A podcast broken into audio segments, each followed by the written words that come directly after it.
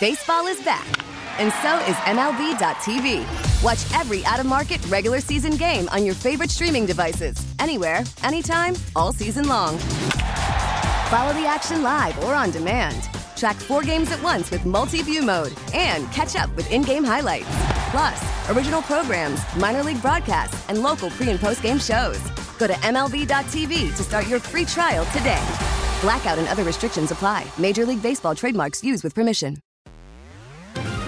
it's a, a lot of money that is just evaporated from the Chicago economy this year. And, you know, you just the hope is that, that, that the virus gets contained and under control and that people start feeling a little bit more of a sense of calm and uh, not operating out of fear, which is obviously uh, just bringing things to a halt. That's Danny Ecker of Crain's Chicago Business. This is WBBM's In Depth, where we take a deep dive into a story we're telling on the air. I'm Cisco Cotto. This week we're discussing the global outbreak of the fast spreading coronavirus, including its impact on the workplace, the travel and trade show industries, and economies all across the globe. Let's talk about some of the current headlines and how the world is dealing with the outbreak. Joining us is Michelle Cortez, a health reporter for Bloomberg News in Minneapolis. Michelle, you've been with us for several weeks now, bringing us up to date you are on regular phone calls with the World Health Organization and the Centers for Disease Control and Prevention. What is your sense on the latest on this outbreak as we approach 100,000 cases worldwide? Right. Well, the virus is still spreading widely within China, and now it is starting to spread widely in various other parts of the country. Really, no corner of the world is going to be left untouched by this. I think it's pretty fair that everyone believes that at this point. Talk about the challenge for health officials as the virus is not, uh, it's called the deadly coronavirus. However, there's a lot of people who get it and they get treatment and, and they get over it like they might the flu. And yet local health authorities, national, international health bodies have to be prepared in order to help people. Right. Well, health officials have two different pieces of this puzzle. On the one hand, they have to actually try to help their communities and help get the virus under control and make sure that people who get it are treated and aren't passing it along to others and that it's not devastating their economies in addition to making their populations ill. The other piece is that healthcare workers are literally the front lines on this war against the coronavirus, and they're the ones who are going to be facing the highest rate of risk because they're seeing all the patients who have the virus as opposed to the we now know that patients families are the highest risk but you only see the people who are in your family then. But healthcare workers they see the sick people in everyone's families so you need to keep the healthcare workers safe and you need to keep your population safe. And sometimes those two things can conflict. The virus keeps spreading even in the United States. There's now a case in North Carolina, a person who visited Washington state. The health officials in Washington have to believe that at some point every state in the union is going to see a case of coronavirus. I think public health officials do expect that. They do expect that every state in the U.S. will have coronavirus cases at some point. The question is just how widespread it's going to be and whether or not it's going to get into some of those cracks and crevices where our sickest and most vulnerable people are. And those are the ones that we worry about. As you alluded to earlier, if you're healthy, if you're young, if you have a robust immune system, this virus probably doesn't pose an awful lot more risk to you than just the the seasonal flu.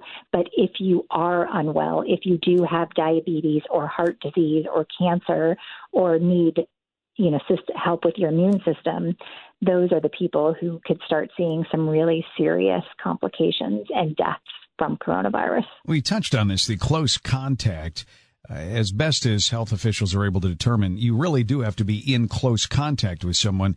It's not necessarily just being in the same building or on the same train car.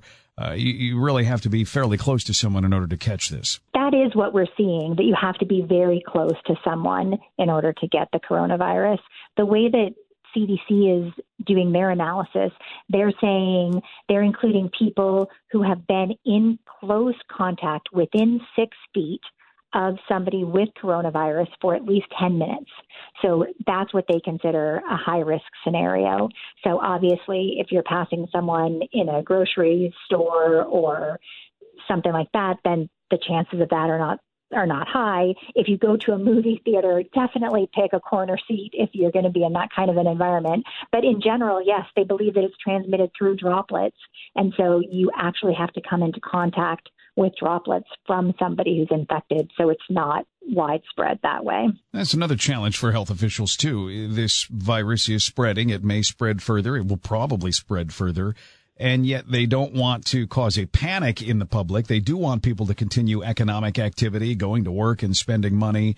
And yet I, think it's totally understandable that people say, hey, if this thing's going to continue spreading, I don't want to be one of the people who gets this.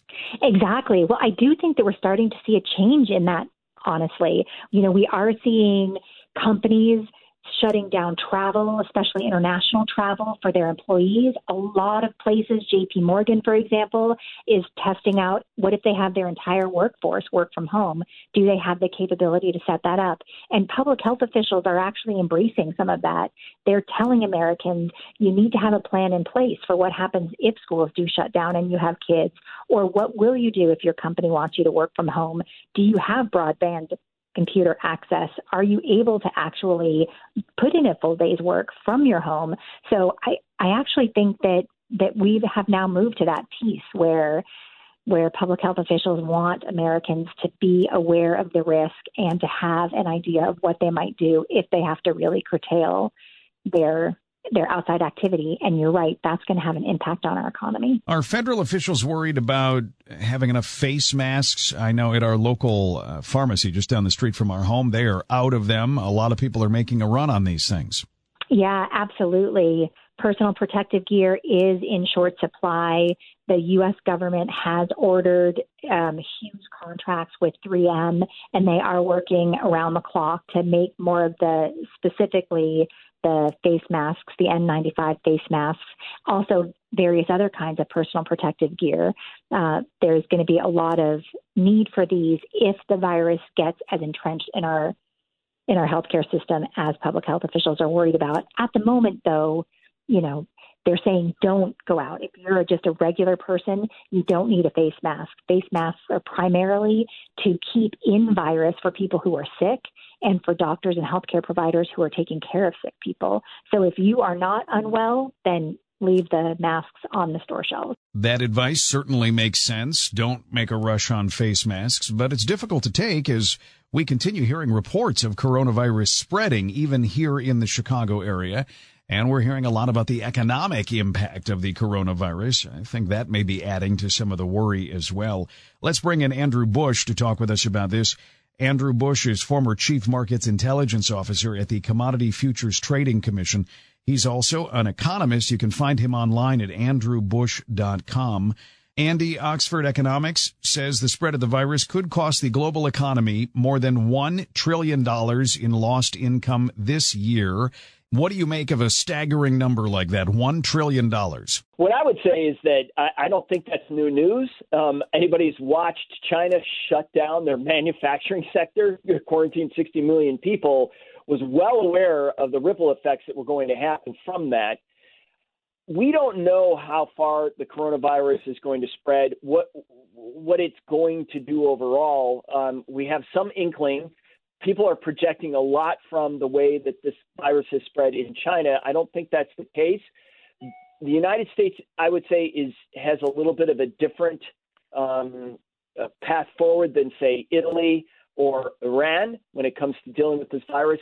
So right now, there's just so much fear and panic and unknown items that the markets have to deal with, that the economy has to deal with, that it, it, the tried and true thing that happens when you get infectious diseases, and I'll run through them, is number one, there's a denial of what's happening. That occurred, right? So that occurred in China, both here in the United States, too. Number two, people run away from it. I mean, that is tried and true of every disease outbreak that I've seen. Number three, they spread the disease, right? You can't contain it. And number four, um, it has serious economic shocks to to not only the domestic area or domestic country that's impacted, but it has ripple effects outside the economy. So, uh, what I would say is this: I, I think we're past the stage of complete panic on the parts of the markets.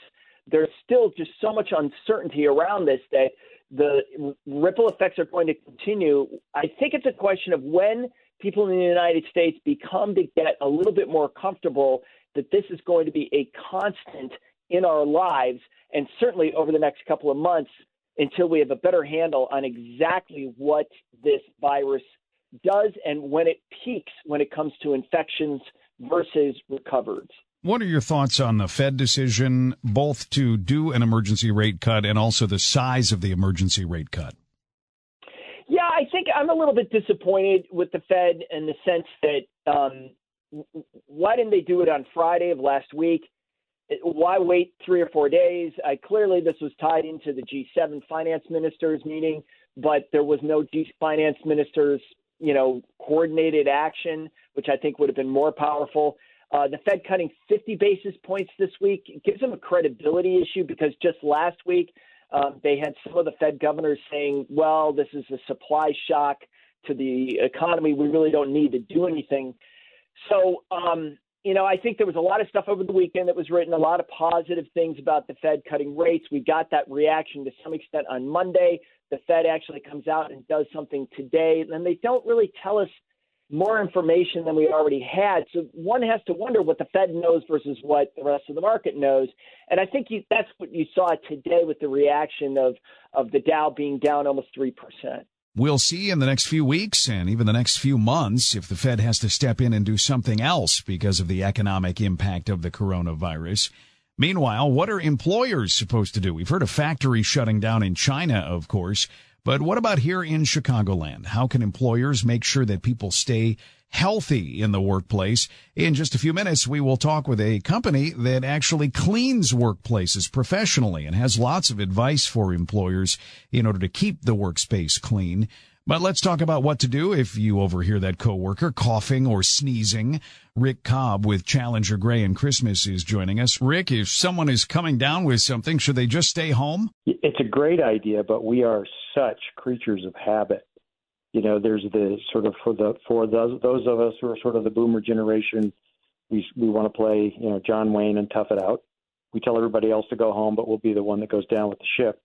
The other part of it that's problematic for the North American, particularly the U.S. market, is you know there are a lot of people, particularly in the hourly environment, who can't afford to stay home. So for them, it's not just a matter of pride or, or toughing it out. It's also the fact that they don't have uh, leave that they can take. So if they take time off, they're not going to be able to afford groceries. Yeah, really significant for people that it's not as simple as just uh, just stay home for everyone. I guess if you do have that leave, the advice is take advantage of it. Sure, sure. And I think what this really is a, a vacuum that's been that's going to be created or a place for the senior management and the owners of businesses and companies to really step up and make a difference. And there's some I don't mean to take advantage of a, a thing like a, the coronavirus, but if you're looking for talent uh, as an organization. It's hard to find right now, but your business may be one that isn't as susceptible to the impact of of global uh, coronavirus spreading and affecting your supply chain, et cetera. So you're going to actually be able to find people whose work environments are your work environment is appealing to them, particularly if you can allow them to work remotely. Yeah, this is where that technology, obviously it wasn't that long ago, the ability to work from home wasn't really there for most people. This is where a lot of businesses could take advantage of that and say, hey, if you're in any way feeling under the weather and you don't have sick days or you don't want to burn them now, work from home and then you'll avoid getting us all sick. Sure, and and and that that uh, uh, eliminates a lot of other concerns that people have. A lot of households are two family in uh, or two two income families uh, being able to stay home means that there's a there's an ease on childcare. There's uh, some relief on pressure on uh, transportation. Costs go down. Uh, many people are actually more productive, at least if not just as productive at home. They they say that you know the TV, the bed, and the refrigerator are the enemy of, of remote work. In reality, the data shows that remote workers for that job that can be done remotely actually are more productive. The real the real boogeyman is loneliness. There are people that just can't be by themselves. That's a different issue. So, for employers who are weighing maybe lost productivity, as you mentioned, if you work from home, there may not be mm-hmm. lost productivity, but if you have to take a sick day, there is. versus getting the entire workplace sick. Uh, they really have to navigate this carefully because they want healthy employees. They don't want a room full of sick employees or, or a bunch of employees out of work. Yeah, and they have to walk the talk. They have to lead by example. So certainly you can't have the, the president or the CEO or your chief operating officer. She's she's there sneezing and coughing and telling everybody they need to take care of themselves. She has to stay home too. Um, I think the other things that you have to look at is the, the the disciplines around behavior in a work environment. And I know you've got some people that are going to talk about that uh, later. But just to to make sure that people understand that it's not. Uh, I don't mean to say that you have to make it a compliance issue, but companies are going to expose themselves to liability if they uh, have a policy. One, you need it, and two, if you have a policy and then you don't enforce it. So, you know, it's going to move from uh, we recommend you stay home to you have to stay home, and all of the consequences of that, and uh, on both sides, both for management and for the employee. You mentioned the fact, uh, you know, employers always looking to recruit employees, especially in a job environment like this. But there's really no way that this becomes a recruiting tool, right? We we have a clean workplace. it's, it's you know, not really going to say that. Well, I don't think I don't think that's the case, but I do think there are there are um, there are companies that culturally are are more accepting of remote work. One, and then two, there are also companies where the environment is is not as doesn't expose itself as much to the to the what we think are I hate to use the word hotbeds, but the the places where it seems like a lot of the exposure is, you know, the Asian manufacturing market and the supply chain from Asia, you know, that that currently, um, you know, is where we think a lot of the problems originated and are and it's the majority, and it's what's causing the market to react so uh, wildly back and forth. If your company, you know, is a uh, one that doesn't doesn't feed into that supply chain there may be talent out there that is willing to consider, you know, work uh, work remotely and and work at your company because you know maybe the upside's better better on the other company, but there's there's no business or there's no risk. Certainly, working remotely is a good idea if you can. Some people just can't do that. If you're an employer and you want to keep your employees healthy, how can you do it? Jennifer Keiper and I talked with Cody Millsap, Vice President of Stratus Building Solutions. They're a commercial cleaning company with buildings all across North America. We talked with Cody Millsap on the WBBM Noon Business Hour. Cody, welcome. And have you uh, sent out that letter, or have you uh, are you working in buildings where the letters are going out? Because I've been seeing a lot of them lately from building management saying, "Here are our cleaning practices as of now." Yeah, we have. We've had a lot of inquiries coming in all over the nation, um, kind of regarding you know what our steps are and what our general practices are. So we have been letting our customers know. We're also working with our vendors and the different government agencies to make sure we're relaying the most accurate information to our consumers. And it sounds like the usual cheaper way off, uh, often of going using white vinegar to clean just isn't going to cut it in this case. So what are the practices here? Yeah, no, you're 100% right. Um, you know, from the cleaning standpoint, you know, you want to make sure that you're going to use an approved disinfectant um, that's got a kill claim that's made for the viruses that, or you know, the bacteria that you're after.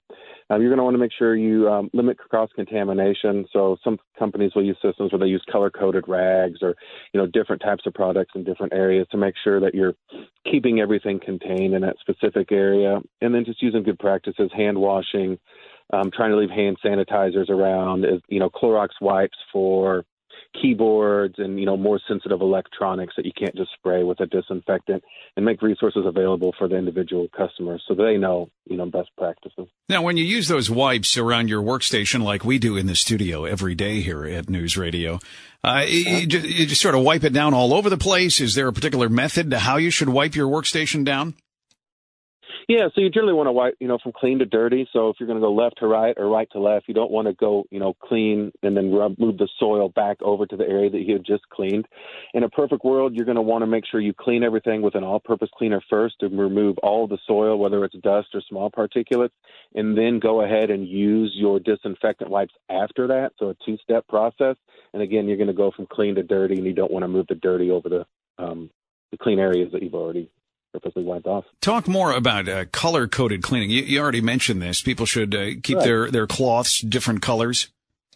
Yeah, so some companies a different approach, but yeah, we try to use um, color coded one for the staff, the people doing the cleaning, so that they're aware of where they should be doing things, just as a visual cue, but also to let the customers know that the bathroom towels stay in the bathroom, the break room stay towels stay in the break room, the office towels stay in the office area. So it's just one from an employee training standpoint, from the actual you know cleaners performing the cleaning, and also just a visual cue to let the customers know exactly what we're doing, so they can feel safe and secure. And how does the cleaning staff protect itself? So you're going to want to use general safety precautions. You know, you're going to wash your hands. You're going to want to use gloves. Uh, you're going to want to use eye goggles if um, you know possible.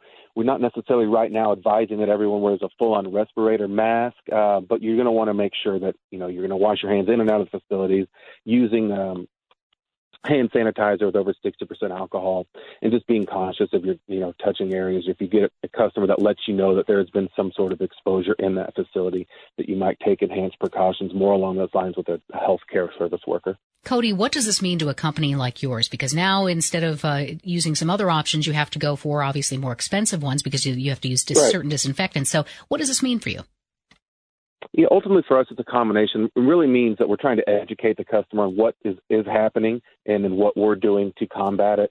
There will be some price differences. You know, if you're going to do for a total surface disinfection of an entire facility, that might be more than what your general your general routine janitorial services will be. So we're trying to educate the customer on what it is that we can offer them and then what we're doing um, and to help them take precautions as well. But we're getting a lot of inquiries um, for a lot of requests to come out and to do some pre-cleaning and to do some work in advance and everything. And so making sure we're just communicating and scheduling and making resources available to the customers as well, just beyond the cleaning aspect of it.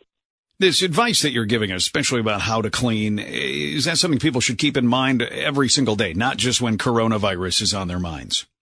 Correct. Yeah, it, you should treat every surface. You should treat everything the same way. So you're going to want to use the same standard precautions. We should wash our hands before we eat any time, whether it's in the media the coronavirus or not. We should try to limit the times that we go and touch a bunch of door handles and then you know go touch our face and nose. So these are general precautions that you should use in everyday life, um, regardless of what's in the currently in the media. News Radio reported on efforts to keep McCormick Place clean because of how important trade shows are to the city's economy. However, the International Housewares Association called off its upcoming show. Around 60,000 people were expected to come to Chicagoland, staying in hotels, eating at restaurants, going to tourist destinations. And now that is not going to happen. A huge multi-million dollar hit to the Chicago economy. Let's get insight on that. Danny Ecker is here. Danny is a reporter for Crain's Chicago Business. Danny, just how big of a deal is the cancellation of the International Housewares Association show? Yeah, I mean this is uh, a significant uh, a significant show that comes here uh, every year, and you know we're talking about tens of millions of dollars in spending locally here that is not going to happen this year um, because of the coronavirus fears. Um, you know, you hope that this is the limit of it, and we'll see how many more, if there are any more shows that uh, call off their events uh, just based on you know concerns over travel and and and safety and um, but but boy, this is the first one that that hit, and it's sending shockwaves uh, through through the city at least uh, so far today. This isn't spending that is going to be postponed. You know, where where it comes back later. I mean, this is just gone. Yeah, no, that's that's the the big issue here. Is you know this is it's not like it's going to be redistributed somewhere else in the uh, in the local economy. I mean, these are you know, uh, this this is a show that has about 56,000 attendees and visitors and exhibitors uh, each year, and a lot of those uh, people are coming from outside of Chicago. And you don't have too many different events that really bring in, you know, economic impact from outside uh, and and uh, you know that are outside of McCormick Place. So you know, this is a big hit and, you know, one of the first real pain points that Chicago is going to feel here uh, as it sort of adjusts to, you know, the impact of, uh, of, of the coronavirus. That's a lot of money that is now not in Chicago's economy. But who really feels this? Is it the hotels? Are they the ones that feel it the most? Uh, yeah, you know the hotels. Um, I mean, this this show uh, was going to account for about forty-seven thousand room nights. Uh, that's a, a big chunk um, at, at, at various downtown hotels. Um, you know, they're the ones that sort of see the the uh, initial pain here. But but you know, when you think about uh, attendees of these events at McCormick Place and the money they spend on transportation, getting around the city, and restaurants and retail, you know, there's a multiplier effect here that that uh, you know really stings um, uh, a lot of businesses that rely on the engine that is the convention center. And do we, uh, you mentioned earlier that we certainly hope it doesn't happen, but is there a chance as this coronavirus thing drags on that you, might have more shows canceling? Yeah, you know, I was talking today to the folks at Choose Chicago, uh, the city's tourism bureau, and they said over the next 90 days, there are nine major shows, and this includes the Houseware show, so I guess down to eight shows um, that will collectively are on or on track to bring in about 460 million dollars of economic impact. So spending just you know all around the city, um, and you know we don't know whether. I mean that's the biggest thing is there's so much uncertainty, and so these shows, uh, these organizers are mulling right now what to do and hoping that they can kind of continue on as planned. But uh, if they don't, you know, it's it's a, a lot of money that um, is just evaporated from the Chicago economy this year, and um, you know, you just the hope is that that that the virus gets contained and under control, and that people start feeling a little bit more of a sense of of uh, of calm and uh, not operating out of fear, which is obviously uh, just bringing things to a halt. As far as local economies go, that's the money that leaders really like. That money that's coming from somewhere else. Exactly. Well, I mean, that's you know, there aren't a lot of things that can say that here in Chicago. I mean, you think about you know tourist destinations that really bring in people from outside of the city, as opposed to you know people who show up at Soldier Field on a on a game day for a Bears game, and you know a lot of those people may be spending their money at Soldier Field as you know they're they're local residents, they're spending there there as opposed to somewhere else. So you know uh, McCormick Place is in its own category when it comes to uh, creating um, you know economic output that uh, that really floats a lot of uh, the city here. And you know, when you when you see that start to erode a little bit, um, and hopefully it's just a little bit, you know, that's always a concern. Coronavirus is keeping people from traveling to Chicago. It's also keeping Chicagoans from traveling to other places, especially Italy and Asia. Let's talk about that travel situation with Ken Goldstein. He's president of KJG International Consulting here in Chicago. Ken, if someone has a trip planned to one of these coronavirus hotspots, what should they do? First off, let's start with the Far East. The Far East has been hit pretty hard because China is a two-way street, meaning there's a lot of travel coming from the to the United States, and of course there's a lot going the other way as well.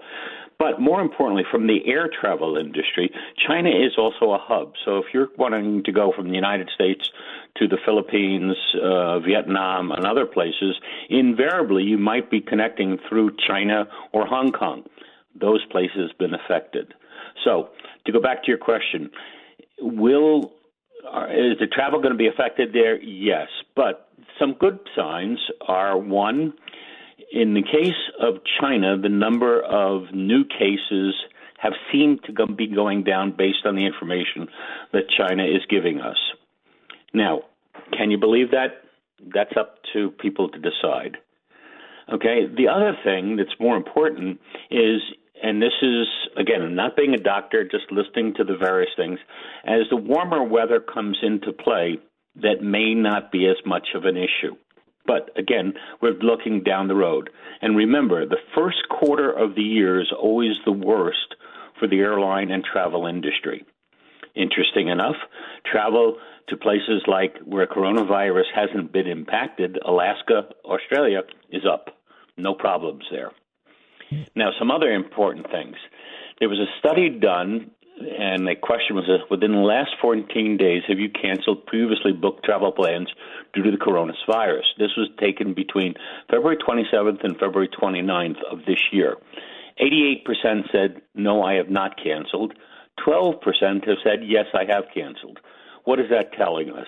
It's telling us that most people, at least in the United States, are basically saying, you know, let me hold off and wait and see.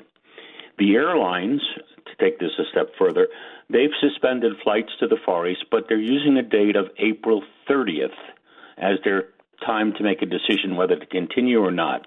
So these are things that you got to take into consideration. Is travel insurance something that it all helps you here? I, I, know it does if you get sick, but what if you just change your mind once you have a trip booked? Well, first off, as my wife, who normally buys these things, uh, advised me, travel insurance is not a blanket thing. You got to look and see what you're getting and find out. Some will not cover the coronavirus or infections, disease, and things like that. The one that is out there that does cover it, which allows you to get out of travel and hopefully get a payback on it, is very expensive. Again, law of supply and demand. People are very concerned, they buy it, and that. The best thing to do, and again, this is a personal opinion, insurance is fine, but you got to know what you're getting and what you're buying. It's like anything else. Remember, the insurance companies are in it to make money. They're not about to take a loss on something. So when there's a more of an increased demand there, they're going to raise their premiums and what they've got. But you got to be specific in what you're looking for. Let's talk about cruise ships. If people have not been on a cruise, but maybe they've been thinking about it, you have a lot to weigh here. You may get a good deal, but then again, if there's the virus on the ship, you, you could be docked somewhere for two or three weeks. Oh, yeah, and we saw this with the Diamond Princess uh, and the ship that also the Holland America line that finally had to find a port in Sihanoukville in Cambodia, and even still, people got off the ship and were uh, had the coronavirus. The best thing to do is become educated. You got to know what you're doing. You can't walk into this blind and say whatever. Good example. We have a cruise going to the northern part of Europe, Sweden, Denmark, uh, Scotland, Germany in July. Viking has come back to us to the other day and said, you know, if you want, you can cancel that, but as long as you stay within our Viking system, we'll let you go another time. And this is what the cruise lines are doing: is they're saying, well, we'll help you out, but we want to keep your money and we want to keep you within our system. We'll allow you to change it based on what might happen and come on down the road. But other than that, no, we're not going to let you get out of this program. There's obviously a lot of canceled travel. Is that impacting the airline employees? And this is an interesting phenomenon. Emirates, which is a world class carrier based in the United Arab Emirates, they've asked their staff to take one month unpaid leave based on the cancellations and reduction of flights that they're going in there because again they're flying into Iran and they've stopped all that they're going to China they stopped a lot of that so they've asked to hey guys we need your help. Certainly, the impact on employees is not going to end anytime soon, at least not until the coronavirus is contained. Thank you for joining us for this week's WBBM In Depth podcast. Be sure to subscribe to receive this free podcast every Wednesday. And of course, listen anytime for the stories that matter by listening to WBBM on the radio.com app or on your radio. Thanks for joining us. I'm Cisco Cotto. Baseball is back, and so is MLB.tv. Watch every out of market regular season game on your favorite streaming devices, anywhere, anytime, all season long. Follow the action live or on demand. Track four games at once with multi view mode and catch up with in game highlights.